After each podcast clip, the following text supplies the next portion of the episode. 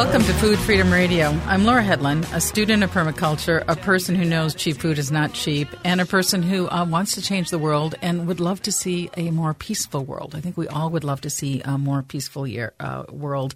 Um, the guest today is someone whose name is very, very familiar in to Minnesotans. Uh, the name is Pillsbury. Uh, welcome to Food Freedom Radio, uh, Charlie Pillsbury. Well, thank you, Laura. A pleasure to be here. Yeah, talking to another Minnesotan. Another Minnesotan. So, yeah, tell us tell us a little bit about your background. Uh, well, sure. I, I as I uh, tell people that when people ask me what's my ethnic group, I usually say Minnesotan because uh, uh, my great grandfathers uh, uh, migrated west and settled in Minnesota before Minnesota was a state on both my father's and my mother's side of the family. So not just the Pillsbury side, but also uh, on my mother's side. And so in, in the 1880s, Pillsbury had five mills on the bank, and uh, it was like one of the largest milling places in the world. Yeah, but the interesting thing about the milling business is that it's uh, uh, it's very cyclical. And uh, you know, my father, God bless him, uh, with the help of Lori Sturdevant, wrote a book about the Pillsburys of Minnesota, and I learned uh, from reading this book uh, that uh, had Pillsbury not also owned, uh, I think it was about a, a 20 or 25 percent of the power company, you know, because they were using that power to to turn the mills in those days. They would not have survived because you know when the wheat harvest is bad, there's no flour to mill, you know, so. Uh, uh, it was a cyclical business, and I think that the only reason Pillsbury survived into the 20th century was the fact that they also own part of uh, the, the utility company. And yeah, tell us a little bit more about the role. Um, I haven't read Lori's uh, book, but I did hear about it. The role of Pillsbury's in Minnesota.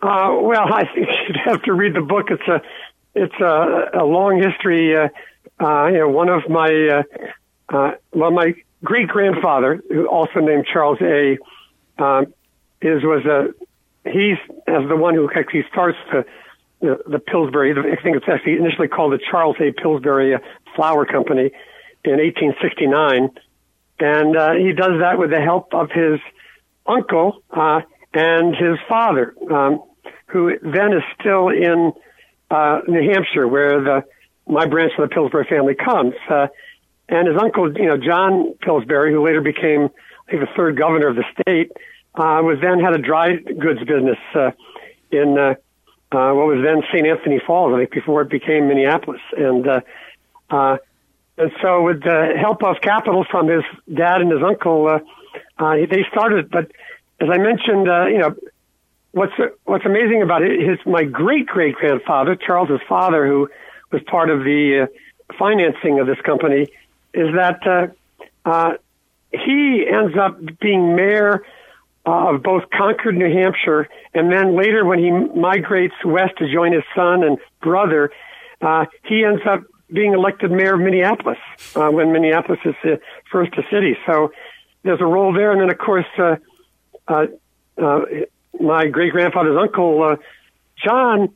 Um, you know, not only was the third governor of the state, but he also, I think, got elected because he saved the University of Minnesota from bankruptcy. And we're not oh. for, uh, uh, you know, because uh, the University of Minnesota at the time in the 19th century had uh, no money, but a lot of land, uh, you know, because of the, uh, uh, well, because we were giving away indigenous lands to, uh, uh, to, uh, um, you know, and uh, he ended up. Uh, selling a lot of that land to finance some bonds that uh, the university had and and kept it from going bankrupt. Uh, so now there's a statue of him on the university campus, I think somewhere near the English department. But uh, you know, so it's it's a uh, you know I'm proud of my family, uh, um, but I'm also uh, uh, I've found it growing up with a brand name hard to live under the family tree, not enough sunshine. So that's why I'm here in Connecticut. So. Uh, but my son's back there, so God bless him. Uh,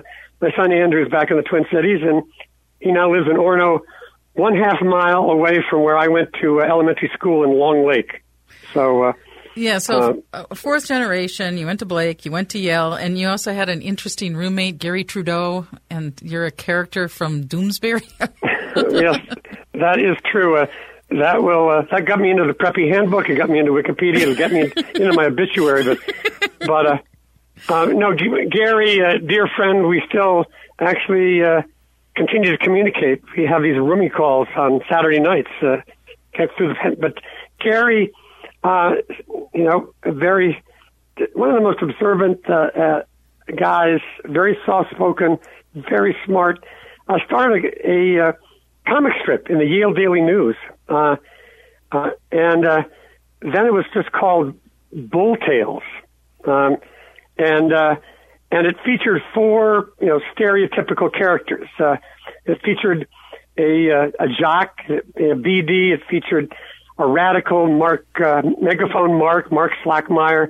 It featured a hippie Zonker, uh, and then there was the straight guy, the Charlie Brown of the strip. That was me, uh, because I was my nickname in college was the Dune. So Dune, Barry, Doonesbury, and uh, Garry told me that basically it was a choice when they when he went syndicated the strip between calling the strip Zonker and calling it Doonesbury, and he ended up going with Doonesbury. So there you have it. Uh, uh, so you know, so, yeah. Uh, so it's kind of fun.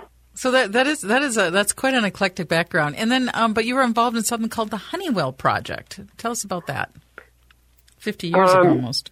Sure. Well, uh, between my junior and senior year at at Yale, um, I work in in, in a an American Friends Service Committee project in Northeast Minneapolis. Uh, the idea, you know, this is shortly after the Kerner Commission the idea was to work with uh, people of faith in northeast Minneapolis and people of faith across the river in North Minneapolis and try to bridge that, you know, the racial gap that's still with us, you know, what, uh, you know, 50 plus years later. Um, uh, but of course, the church that invited the Quakers into Northeast Minneapolis uh, shut down for the summer. So there we were, uh, and I ended up uh, uh, volunteering at that point for the Minneapolis Tenants Union and for the Twin Cities Chapter Information Center.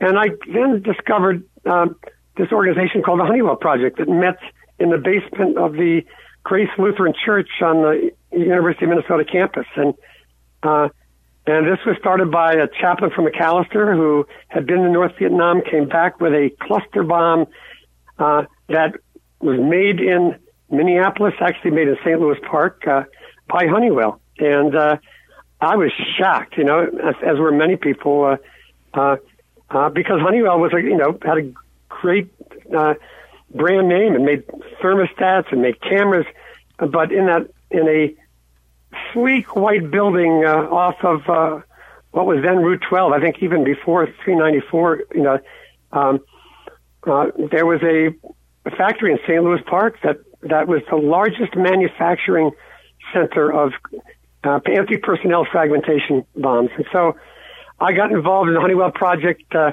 um, uh, that project then got discredited by by the really I, I believe the agent provocateurs, the, the people the FBI and the police hired to up this you know to up kind of interfere with our peaceful protests. I mean, We were trying to peacefully protest Honeywell's manufacture, and instead, a bunch of guys with uh, jeans and no shirts and and pipes, you know, smashed the door of the Honeywell, and uh, so uh, that was, I think, to some extent, the end of the effectiveness of that project. For and so we continued it through this this uh, nonprofit called the Council for Corporate Review, and we bought a share of stock in all the defense companies in the Twin Cities, not to single out Honeywell, but also Control Data at the time, uh, uh, FMC Corp, uh, uh, uh, based in San Jose. I think there was a, a Donovan, a family held company called Donovan that manufactured munitions for the Army.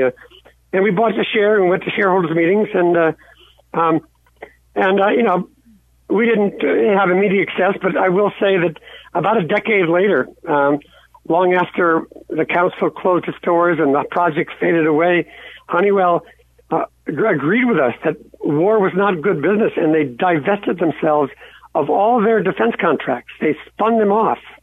Uh, so, uh, um, and we celebrate, you know, the fact that we told you so. You, war is bad business. You know, you want to invest in peace, not war.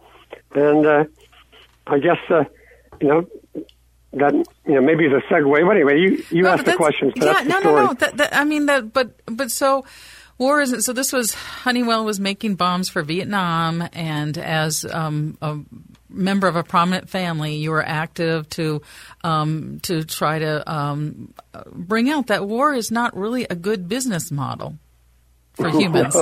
No, there was a uh, uh, uh Seymour Melman, uh, who was a professor from Columbia. We had him come and testify uh, before the Minnesota legislature. Talked about economic conversion. I mean, you know, when you build, um, you know, I don't know, spend millions of dollars, billions of dollars, you know, making a missile or a, or, you know, or a bomb, uh, you know, you don't create many jobs, you don't help many people, but if you took that same amount of money, the millions and the billions, and you put it into building hospitals and building schools and paying teachers and paying, you know, our first respond, you know, nurses and doctors, you know, that's the way you provide jobs and you help people. So, you know, war is bad for business and has always been bad for business, except for those who happen to own these companies that benefit from uh, selling arms. Uh, uh, so, uh, but it doesn't benefit the rest of us. It doesn't. Uh, it just so, Charles Pillsbury, um, we're going to take a break, and we're going to come back. We're going to talk about an editorial you wrote in the Star Tribune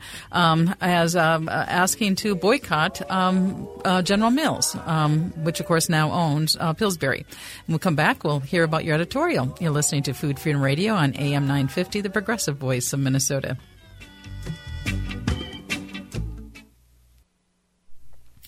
So I'm ready to jump right in.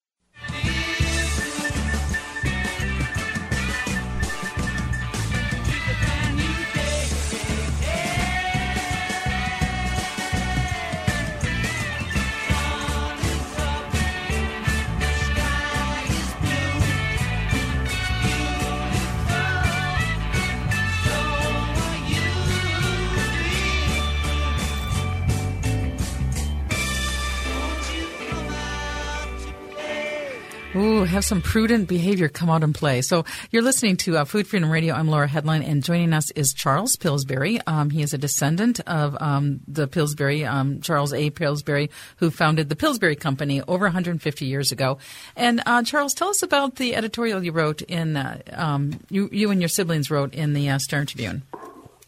Well, first of all, Laura, you can call me Charlie, but uh, uh, no, the editorial. Um, the background is that uh, I'm a member of the United Church of Christ, uh, very active member uh, of uh, UCC Church in New Haven. Uh, my wife is an ordained UCC minister, and uh, uh, we attend uh, these uh, national synods, synods that happen every two years, kind of the, the, the annual meeting, you might say, of the entire the church. Uh, and in 2015, uh, the United Church of Christ uh, passed a uh, a resolution uh, asking for United Church entities, local churches, cemeteries, uh, you know, seminaries, um, uh, members of uh, UCC churches to um, boycott and divest from companies that were doing business in the occupied territories uh, because we were responding to really our brothers and sisters, our Palestinian Christians uh, from Bethlehem elsewhere uh, uh, who were saying, you know, we we need your support, and uh, one way you can help us is by s- focusing on uh, these companies that are doing business in the occupied territories, in the settlements, and um, so uh, you know that seems like a, a no-brainer. But it was in that process that that I discovered that the UN had a list of over a hundred companies. I I was familiar with Caterpillar, with with Hewlett Packard. Uh, um, um, there were a number of other companies that were doing business, but when I discovered that General Mills was on that list, I was uh, stunned. Uh, uh, you know, but you know, there are many things going on that uh, you know that just with me. Um, and then uh, I was contacted. Uh, um, I'd say about six, eight weeks ago now by the American Friends Service Academy. You recall the organization I worked for uh, that summer in 1969 in Minneapolis. Uh, and uh, they have a campaign uh, that's boycotting companies and particularly boycotting um, General Mills for uh, the fact that General Mills uh, has a factory, I think it leases this factory. Uh, it's on occupied lands in East Jerusalem. Uh, that in East Jerusalem, you have to remember, is the traditionally the, the, the Arab sector of Jerusalem. It's in fact what the Palestinians uh, consider the capital. They, you know, if in a two-state solution, East Jerusalem would be their capital. The rest of Jerusalem would be Israel's capital. And uh, but slowly, uh, the Zionist state of Israel uh, has has taken has made settlements in the, in the in the West Bank and has, has taken over uh, factories and, and homes. A lot of people are probably familiar with the, what was going on in Sheikh Jarrah. Uh, that's another story. Anyway, that's when I I really dis- discovered then what's going on uh, with the help of these folks from the, the American Friends Service Committee that um, what's going on is that uh, General Mills has a factory in this occupied ter-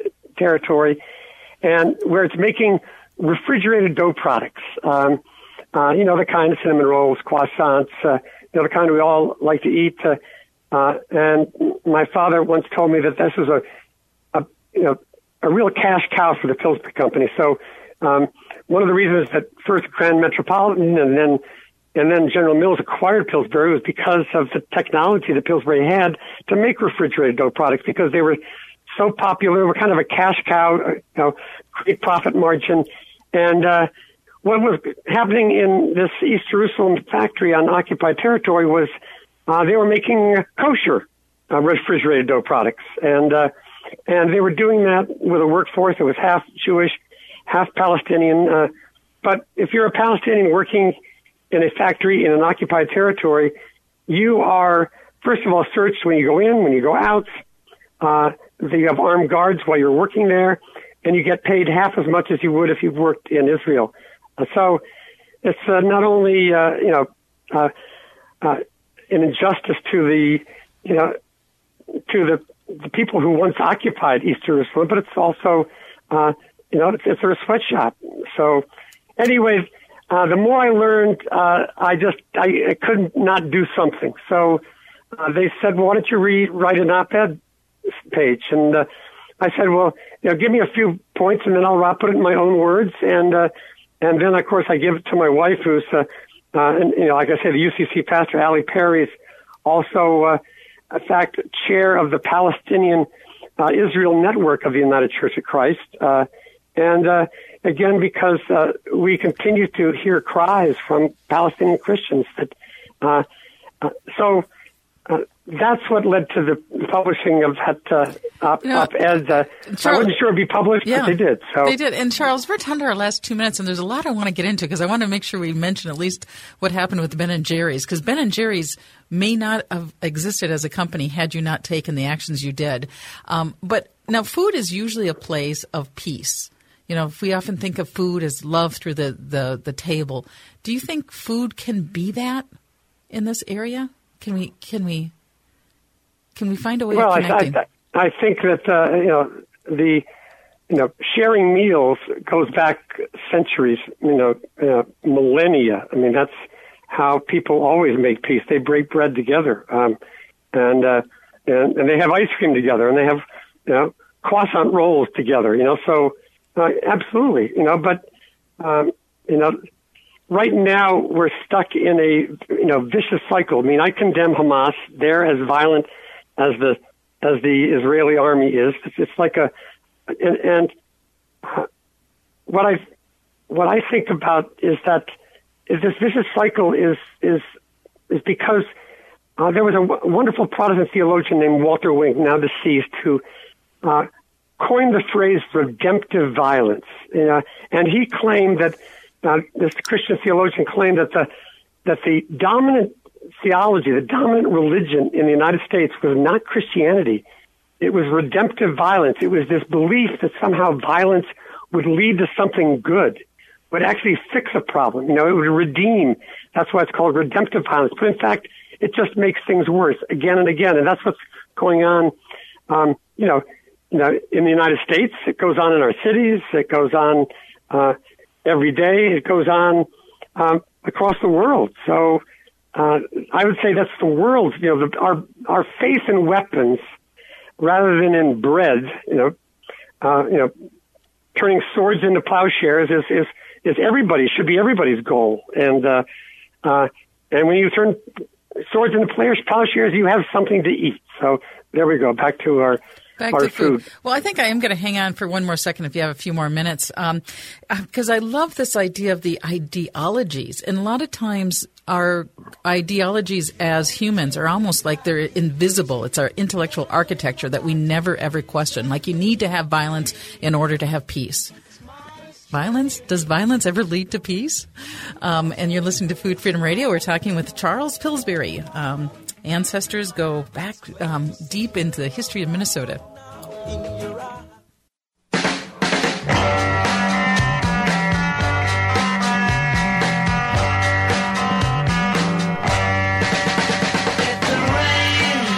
Welcome back to Food Freedom Radio. I'm Laura Hedlund, a student of permaculture, a person who knows cheap food is not cheap, and a person who trusts that someday peace is possible, um, like all the John Lennon songs that I hear on the radio. Imagine, imagine.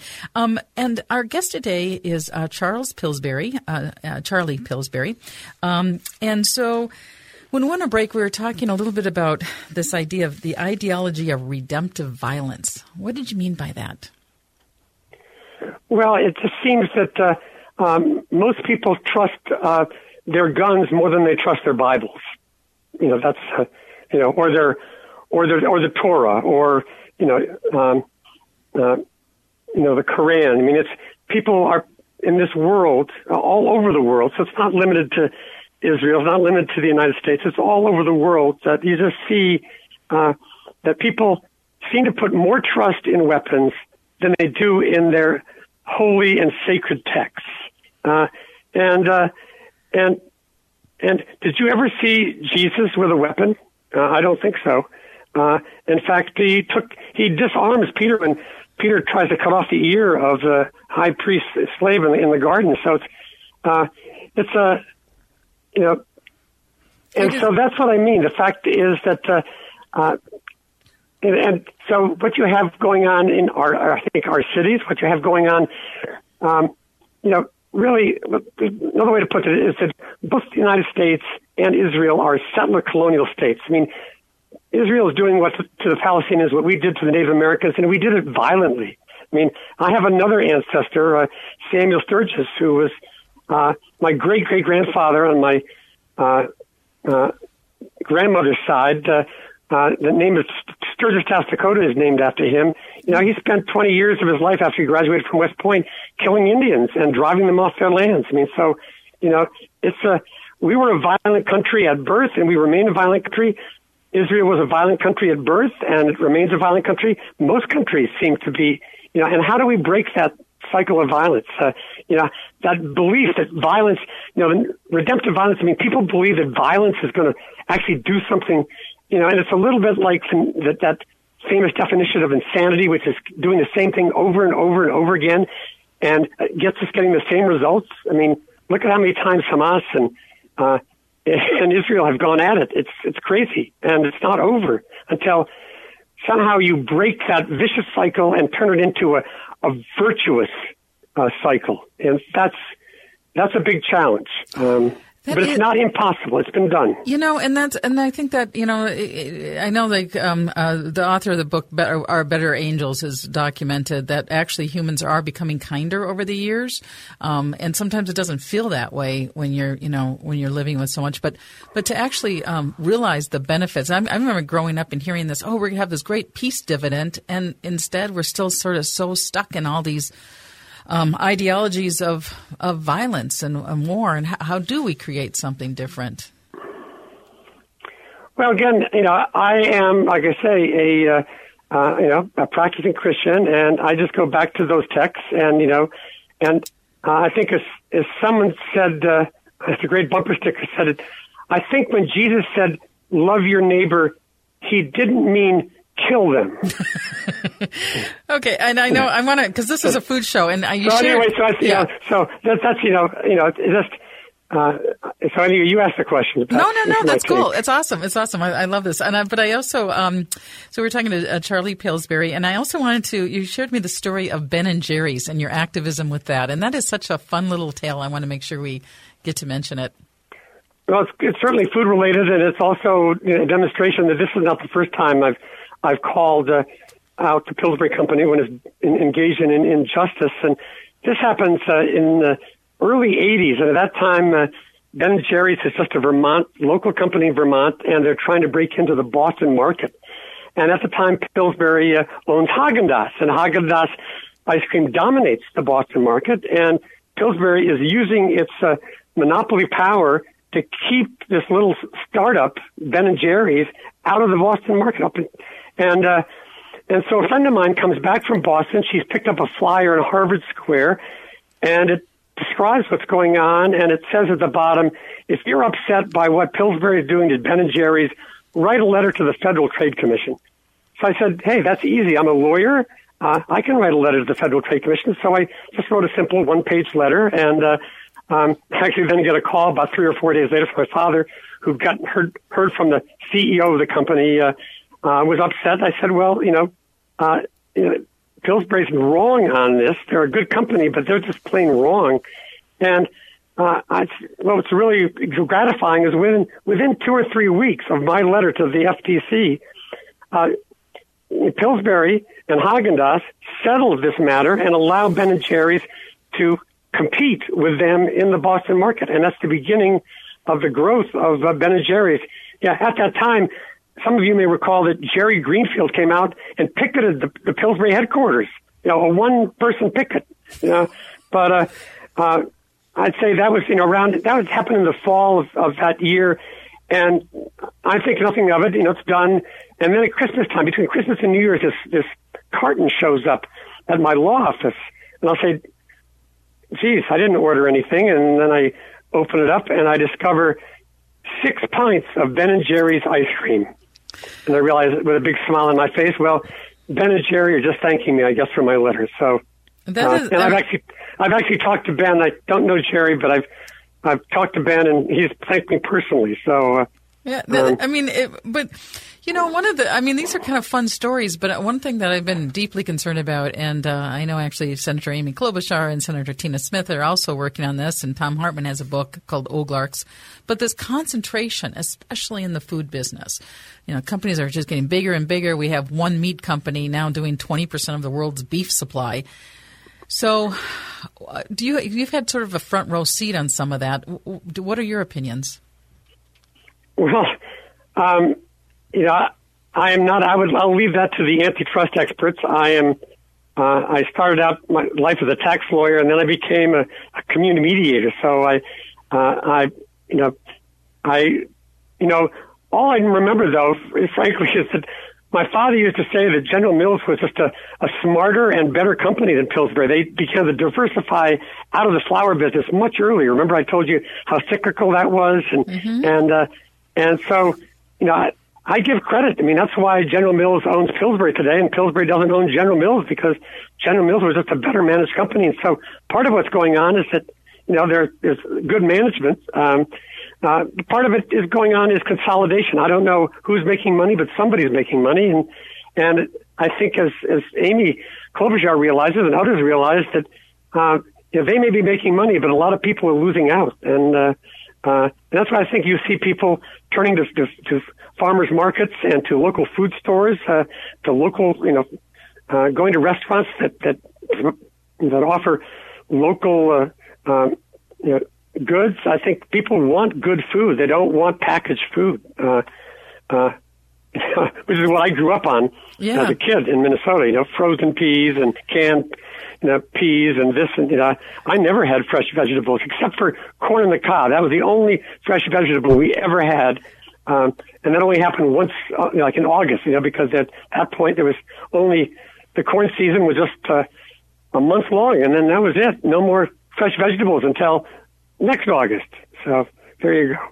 Yeah, that sounds great. Um, so, um, so you have uh, you wrote this editorial in the Star and Tribune um, suggesting that people should boycott General Mills. Why did you do that? Well, no, I'm not talking about boycotting General Mills. Let's be clear. Uh, mm-hmm.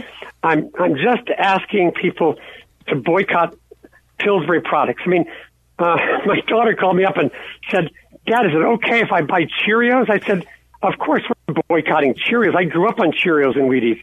Now, we're talking about. I also grew up on refrigerated dough products, but right now we're just talking about boycotting Pillsbury product, and particularly if you want to be specific, the refrigerated dough products, the kind of products that are being made on occupied territory in East Jerusalem. So it's a very narrow, and all General Mills has to do is next time their lease comes up is to end that lease and just to, uh, you know, start make manufacturing these kosher refrigerated products in Israel proper or or somewhere else, Lebanon. Uh, Jordan. They don't have to do it on occupied Palestinians' territory. So, no, so that's you, what we're asking. You've actually visited this area. What was your experience like there? Um, well, it was before there was a wall. I mean, I visited there in in 1997. It was right after Yitzhak Rabin was was was, was assassinated by a Jewish terrorist. I mean, every time somebody speaks out for peace, uh, whether they're Jewish or not, they get killed um, by a, a Jewish or Zionist terrorist. Bad. It's a. They're not. They're Zionist terrorists. Uh, clarify that. And and I was trying to go visit. Uh, I was at that point the head of a community mediation center, and I wanted to go visit this uh, uh, dispute resolution center in Bethlehem, run by a man named Zoughbi Zoughbi. Uh, I think it was the Wi'am. And but when I was there with my family, we couldn't get to Bethlehem because there was a uh, a protest at Rachel's tomb we couldn't get the road was closed. So we went to the Holocaust Museum, which was a very moving experience. Uh, um, but uh, I then also connected with a, a, a Palestinian peace activist uh, at the time through uh, friends of mine in uh, in Amsterdam, uh, former Minnesotans, uh, and uh, I went to visit. Uh, uh, I wanted to know what a Palestinian peace activist did, and he was actually selling books. He had a, had a mobile book library, and when I went to his office, I was struck that on the wall of his office he had a picture of Gandhi and a picture of Arafat. I said, "Well, that's that's unusual to have both." But you know, here was a Palestinian committed to peace. There are Palestinians committed to peace. There are Israelis committed to peace, uh, and uh, so you know, sometimes I think we should just get the men out of the picture and let Israeli Israeli women and Palestinian women sit down and figure this out because women, you know, historically are the ones who are solving problems in families, you know. So and over uh, a wonderful that's one my, meal. That's one of my solutions. Yeah, and over a wonderful meal. Um, well, awesome. I thank you so much for your time. Um, are you hopeful about the future? You have to be. You have to be. Uh, you know, you have to believe, like. Uh, you know, Martin Luther King, although I don't think he was the first one who coined this phrase, that the, the arc of the universe bends towards justice. I mean, you know, uh, that, uh, uh, look, you know, it's taken us, you know, 300 years to begin to really recognize our indigenous brothers and sisters. And, uh, uh, and now we have, a, you know, the first interior secretary, uh, Deb Haaland. I think that's, that's stunning. So it's, taken us 300 years to make peace with her, and you know it's going to take a long time for the Israelis and Palestinians to sort this out. But uh, it got done. You know, if, if Esau and Jacob could could reconcile, anybody can reconcile. Re- read that text sometimes. Esau and Jacob, the reconciliation. It's an amazing story. Beautiful. Well, I thank you so much for your time, and uh, it was wonderful to talk to you. Um, and we're going to be um, back with our last segment. Uh, you've been listening to Food Freedom Radio on AM 950, the progressive voice of Minnesota. What I'm looking for, I don't know. But if you find it, please won't you tell me so? Hey, Jude, don't make it bad. Take a sad song and make it better. Welcome back to Food Freedom Radio. I'm Laura Hedlund, a student of permaculture, a person who knows cheap food is not cheap, and you know someone who really pre- prefers uh, predictable spring weather. Yes, this is spring in Minnesota, and we've just had what 90s, 100 heat decks for how many days in a row. Um, and personally, it makes me grouchy. and disoriented and a little crazy. You know, I um I love that uh, the lyric uh, "Take a sad song and make it better," but you know, what do you do when you're not feeling the greatest? You know, I I, I you know I don't want to say I'm under the weather or over the weather because maybe weather is not binary. but um, so for this last segment, I'm going to do a bit of a talking head um, segment and hopefully less of a talking head and more of a talking person. Um, later in the segment, I do have tips on how to garden in hot weather, uh, climate change. So excited to hear about Keystone Pipeline. Um, and then also some fun, innovative um, food um, information. If most noodles were made uh, from mushrooms instead of grain, how would that impact climate change?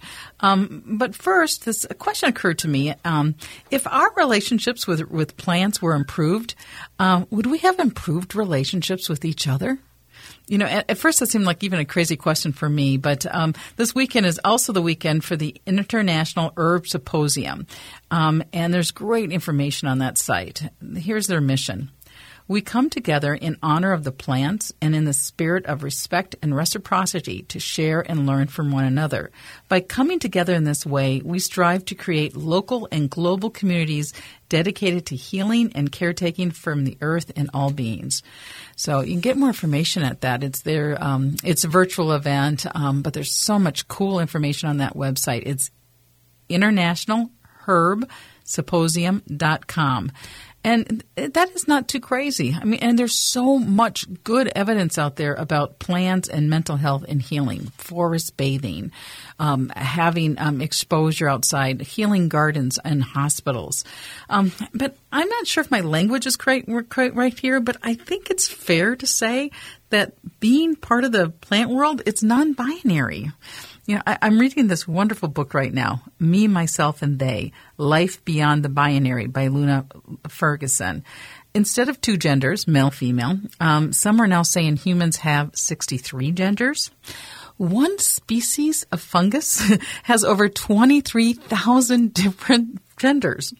The world is incredibly complex, right? And uh, so, one benefit for me for interacting with plants is that it gets me out of what could be nicknamed the tribal binary code of the human operating system. Okay, so here's an example. Um, there, this is from a former U.S. president. I just can't seem to remember his name right now, but he often put the world in binary terms friend, foe, right, wrong, winner, loser, male, female. And then they become incredibly emotionally charged binary approaches to complex problems, climate change, racism, peace in the Middle East. These are so common and they are so freaking ineffective. The division is so toxic. And it's really hard to free ourselves from this tribal binary code. A lot of this is just, it's in the air and it's unconscious.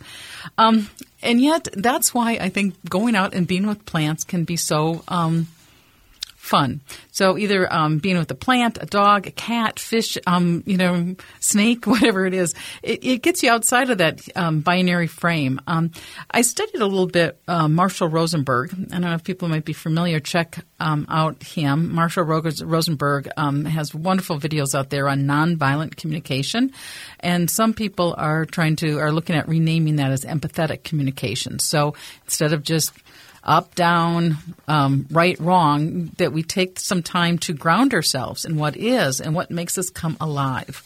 And one thing that has been coming to alive right now is it's been so incredibly hot this last week, right? I mean, it, it really has been tough. tough. Uh, the Minnesota State Horticulture Society did put out some stuff on what to do um, during a heat wave for your gardens. Water early and water deeply. So in the morning is the best time to get out and water those plants. Mulch can help.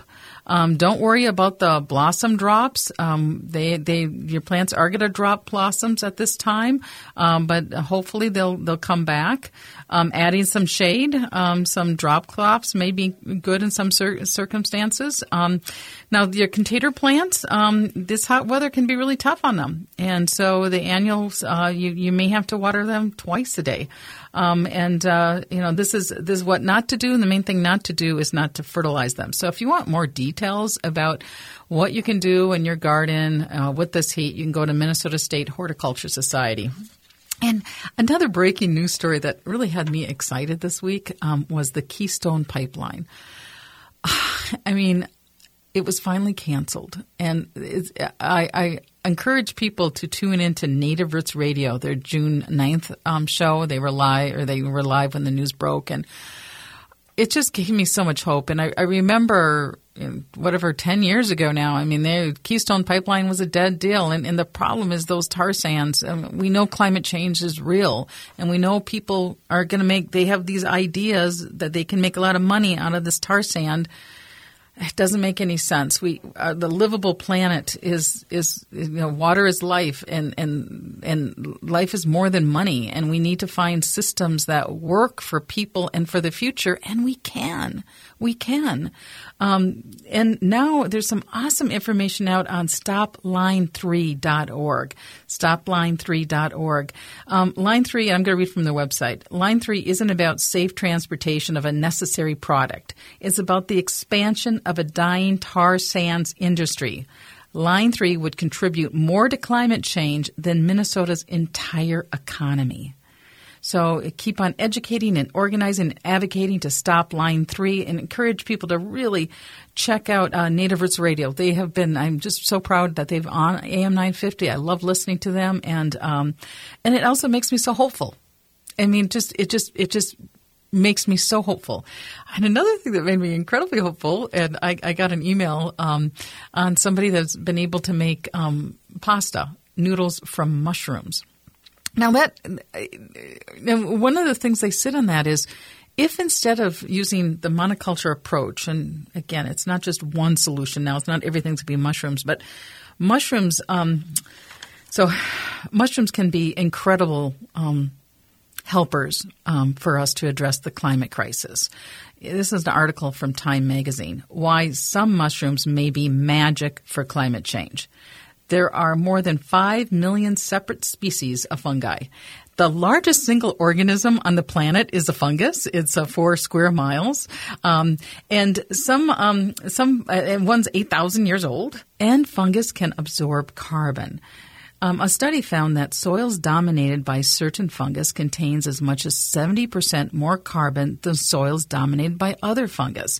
The study shows that trees and decomposers are really connected be, uh, via these um, fungi, connect, via this fungus.